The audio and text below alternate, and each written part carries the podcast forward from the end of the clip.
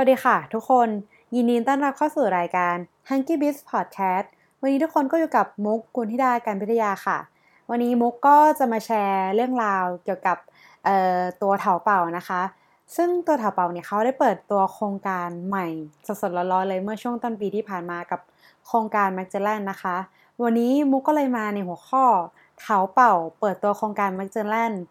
ช่วยส่งสินค้าไทยไปตีตลาดจีนในปี 2020 นี้ เป็นโอกาสดีกับธุรกิจอาหารในไทยจริงหรือไม่ เดี๋ยวเราไปฟังกันนะคะว่าตัวรายละเอียดโครงการเป็นยังไงบ้าง ไปฟังกันเลยค่ะ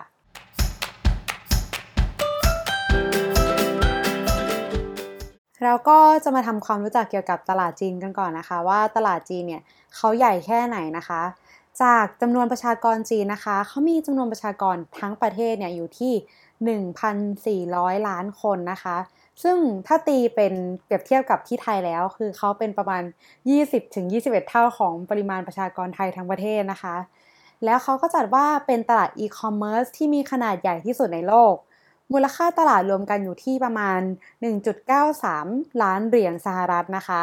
แล้วเถาเป่าเนี่ยเขาเป็นแบรนด์อีคอมเมิร์ซที่อยู่ในจีน แล้วเขาอยู่ตรงไหนในจีนนะคะ แพลตฟอร์มอีคอมเมิร์ซที่ใหญ่ที่สุดในจีนก็คือเถาเป่านั่นเองค่ะ เถาเป่าเนี่ยเขามีจำนวนผู้ใช้งานในระบบมากกว่า 100 ล้านคนนะคะ ซึ่งภายในปี 2020 เนี่ยเขาตั้งเป้าหมายว่าเขาต้องเพิ่มจำนวนผู้ใช้งานให้เป็น 120 ล้านคนภายในสิ้นปีนี้นะคะ แล้วก็แบรนด์ที่อยู่ภายใต้ตัวแพลตฟอร์มของเถาเป่าเนี่ยเขามีแบรนด์สินค้ามากกว่า 120,000 แบรนด์โดยมูลค่ารวมกันเนี่ยมีมูลค่ารวมกว่า 1 0 0 0 0แสนล้านหยวนนะคะ แล้วก็ช่วงต้นปีที่ผ่านมาเขาได้มาคลอดตัวแบรนด์ลูกใหม่ ภายใต้ชื่อโครงการว่า Magellan Project นะคะ ซึ่งตัวนี้เป็นโครงการแรกเลยที่ได้เข้ามาที่ไทยเป็นประเทศแรกของโลกเลยนะคะ เป้าหมายของโครงการนี้คือเขาต้องการเฟ้นหาสินค้าที่มีคุณภาพดี ในราคาที่เหมาะสม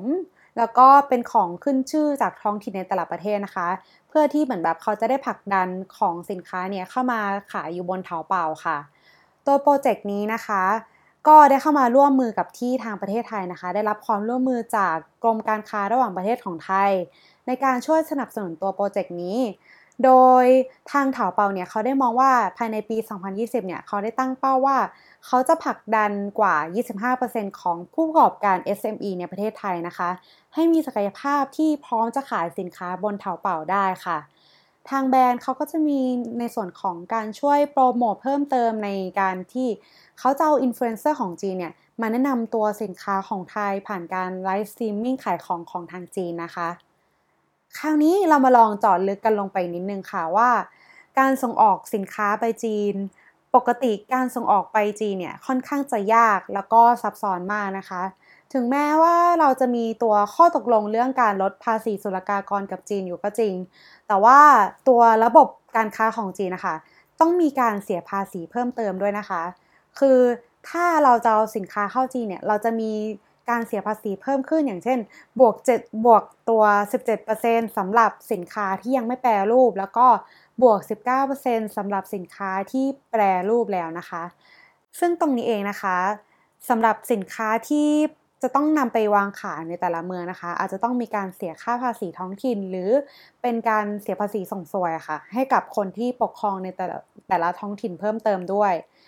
อีกทั้งตัวพฤติกรรมของคนจีนนะคะ ในแต่ละเมืองในแต่ละภูมิภาคเนี่ยเขาก็มีความรสนิยมหรือความชอบที่ไม่เหมือนกันนะคะ ในแต่ละท้องที่ของที่ขายดีมากในปักกิ่งเซี่ยงไฮ้เนี่ยพอไปขายในเซชัวหรือว่าเมืองหนานนี้เนี่ยเขาอาจจะขายไม่ดีเลยก็เป็นได้ค่ะ ดังนั้นตัวโครงการ m a เจอร์แลนของท้าเปาเนี่ยเขาดียังไงใช่ไหมคะ จากรายละเอียดที่เราได้อ่านแล้วก็ศึกษาจากเนื้อหาข่าวกับข้อมูลที่มี แล้วก็เปิดเผยออกมาในตอนนี้นะคะ ถ้าให้เราเปรียบตัวโครงการ m a เจอร์แลนเนี่ยเรามองว่าโครงการ m a เจอร์แลนก็เป็นเหมือนสำเภาเรือใบใหญ่ของจีนค่ะ ที่เขาจะเดินทางรอบโลกเพื่อหาตัววัตถุดิบดีๆ ในแต่ละที่ เพื่อนำขึ้นเรือกลับไปให้กับคนในบ้านเกิดนะคะ แต่แค่ตัวเรือลำนี้ค่ะ เขาไม่ใช่เหมือนเรือแบบสมัยก่อนที่ก่อนจะไปถึงใช้เวลาเป็นปีๆ แต่เราอยู่ในยุคที่ทุกวินาทีนะคะ จะมีการอัปเดตสินค้าที่น่าสนใจ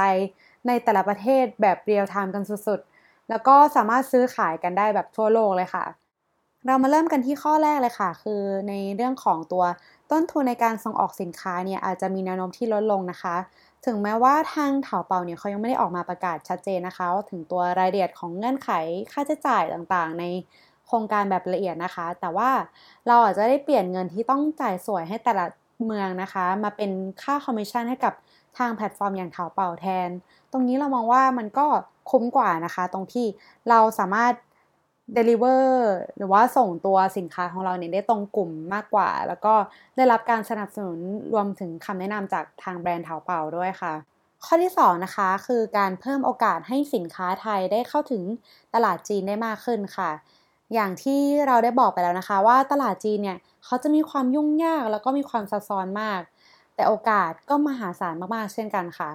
ดังนั้นตัวโครงการนี้เป็นเหมือนสะพานเชื่อมค่ะ โดยจะมีคนจาก ทางแพลตฟอร์มของเถาเปาเนี่ยเขาจะมาช่วยอบรม แนะนำแนวทางการขาย แล้วก็การเติบโตบนเถาเปานะคะ ให้กับผู้ประกอบการของไทยโดยตรง นับว่าตรงนี้เป็นโอกาสที่ดีมากๆนะคะ ที่เราจะได้ออกแบบสินค้า แล้วก็ทำการตลาดให้ตรงใจกับคนจีนมากขึ้นค่ะ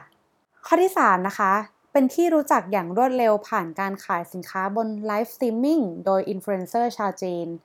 ตรงนี้นะคะเรามองว่ามันเป็นการเพิ่มความน่าเชื่อถือ แล้วก็สร้างการรับรู้ในตัวสินค้าอย่างรวดเร็วนะคะ ผ่านการ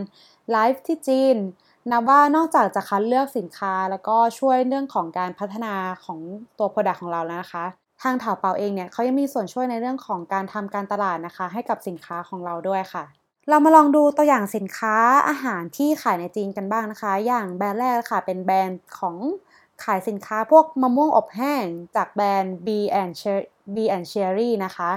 ตัวนี้ค่ะเป็นแบรนด์ที่มียอดขายสูงที่สุดในหมวดผลไม้ของจีนเลยนะคะ เอ่อตอนนี้นะคะเขามียอดขายมากกว่า 150,000 ชิ้นต่อเดือน ซึ่งตอนนี้ของก็ได้เอา off stock ไปแล้วนะคะ เพราะว่าขายดีมากๆเลยในช่วงปีใหม่ที่เขาจัดโปรโมชั่นออกมานอกจากตัวมะม่วงเนี่ยเขาก็จะมีตัวสตรอเบอรี่แล้วก็ผลไม้อื่นๆที่เป็นผลไม้อบแห้งอีกนะคะ ราคาขายก็จะอยู่ที่ประมาณ 29.9 หยวน หรือถ้าตีเป็นเงินไทยนี่ก็จะอยู่ที่ประมาณ 150 บาทต่อแพ็ค ซึ่งจริงๆแล้วอะแบรนด์ที่ขายพวกผลไม้อบแห้งในจีน หรือว่าส่งออกจากต่างประเทศเนี่ยมีปริมาณที่เยอะมากเลยนะคะ ซึ่งก็มีความหลากหลายในตัวแบรนด์มาก เพราะเรามองว่าจริงๆ พฤติกรรมของอย่างที่เราบอกค่ะว่า พฤติกรรมของคนจีน แต่ละภูมิภาคอะไรเงี้ยเขาก็มีความชอบที่ไม่เหมือนกันอีก แล้วก็ในวัยที่ แตกต่างกันเขาก็จะพยายามหาสินค้าที่มันตรงกับไลฟ์สไตล์ของเขามากที่สุดค่ะ ตัวอย่างที่2นะคะก็คือข้าวพองทอดกรอบปรุงรสค่ะ อันนี้เป็นตัวอย่างจากแบรนด์โคชุยหวานะคะ เป็นอีกแบรนด์ที่ขายดีสุดๆติดแรงแบบหน้าแรก ๆ ของจีนเลยนะคะ ก็คือตัวนี้ค่ะเขาจะมียอดขายมากกว่า 15,000 ชิ้นต่อเดือน ซึ่งตอนนี้ก็ของหมดเช่นกันค่ะ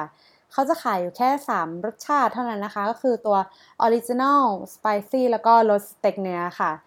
ราคาขายเนี่ยก็จะอยู่ที่ประมาณ 9.9 ถึง 24.9 หยวนนะคะ หรือประมาณ 50 ถึง 125 บาทต่อแพ็คซึ่งอันเนี้ยตัวรายละเอียดเราก็ไม่แน่ใจเหมือนกันว่าเขาแบ่งขายเป็นยังไงนะคะ ตัว หน้าตา product เนี่ยเขาจะเป็นมีความ friendly friendly เหมือนขายกลุ่มเด็กกลุ่มวัยรุ่นนิดนึง จะมีตัวละคร character น่ารักน่ารักอยู่หน้าซองนะคะ เรามาถึงตัวอย่างที่ 3 กันนะคะ ตัวอย่างที่ 3 ก็คือเครื่องแกงปรุงรสค่ะ ตัวนี้เป็นแบรนด์ที่ส่งตรงจากใครนะคะ ก็คือเป็นผลงานจากของแบรนด์ Unilever Thailand ค่ะ ตัวนี้จะเป็นเครื่องแกงต้มยำกุ้งนะคะ ภายในตัวแพ็คเนี่ยเขาก็จะมีตัวผักเครื่องแกงนะคะ ที่แยกมาเป็นแบบ ถุงซีลมาให้อย่างดีเลย แล้วก็มีก้อนปรุงรสเครื่องแกงนะคะ กับมีกะทิกล่องเล็กในนั้น ซึ่งราคาขายก็อยู่ที่ประมาณ 29.8หยวนหรือถ้าตีเป็นเงินไทยก็ประมาณ 150 บาทต่อแพ็คค่ะ นอกจากสินค้าที่เราได้ยกตัวอย่างกันมาแล้วนะคะ จริง ๆ มันก็ยังมีสินค้าอีกมากมายเลยในตลาดดังนั้นเราอย่าลืมไปศึกษานะคะ ก่อนที่เราจะลงไปเล่นในตลาดของจีนนะคะ ว่ามีคู่แข่งยังไงบ้างเขาทำการตลาดกันยังไง ออกแบบผลิตภัณฑ์แบบไหน หรือว่า ทำโปรดักชันถ่ายรูปถ่ายวิดีโอยังไงบ้างนะคะ แล้วก็อีกประเด็นสำคัญเรื่องหนึ่งนะคะ อย่าลืมไปดูในเรื่องของเทคโนโลยีค่ะ ตัวเทคโนโลยีที่จะแบบมาช่วยเราในการผลิตของเราให้อยู่บนชั้นวางได้นานขึ้น ผลิตได้มากขึ้น แล้วก็ยังคงคุณภาพของสินค้าของเราไว้ได้ค่ะสำหรับในตอนนี้นะคะก็อาจจะมาแนะนำตัวโปรเจกต์กับโอกาสที่รออยู่ให้ทุกคนได้ฟังกันแบบคร่าวๆนะคะ การที่เราจะก้าวไปสู่ตลาดจีนในปี 2020 นี้เรามองว่ามันเป็นโอกาสเติบโตอย่างมหาศาลมากๆเลยนะคะ ของธุรกิจอาหารในไทย ดังนั้นตัวประตูเนี่ยได้เปิดออกแล้วนะคะ แต่มันกำลังรอให้คนที่เตรียมตัวมาพร้อมแล้วเข้าไปอยู่ค่ะทุกคน ดังนั้นในตอนหน้านะคะ ถ้ามีโอกาสเราจะมาเจาะประเด็นเรื่องนี้กันอีกทีนะคะ คงจะเหมือนกับสุภาษิตที่ว่า รู้เขารู้เรา รบร้อยครั้งชนะร้อยครั้งนะคะ ยังไงก็ขอให้ทุกคนโชคดีนะคะ ในการเข้าสู่ตลาดจีนในปีนี้นะคะ เตรียมพร้อมกับความท้าทายแบบใหม่ๆ ตลอดปี แล้วก็ติดตามฟังเรื่องราวที่เราได้นำมาแชร์ให้ทุกคนฟังได้เรื่อยๆ ผ่านตัวพอดแคสต์ของ Hunky Biz Podcast ในช่องของ The Addict Podcast ได้เรื่อยๆนะคะ รวมทั้งอย่าลืมติดตามรายการอื่นๆ ที่น่าสนใจในช่องทางของ The Addict Podcast ด้วยนะคะ ยังไงก็วันนี้ขอตัวไปก่อนนะคะ สวัสดีค่ะ ขอบคุณค่ะ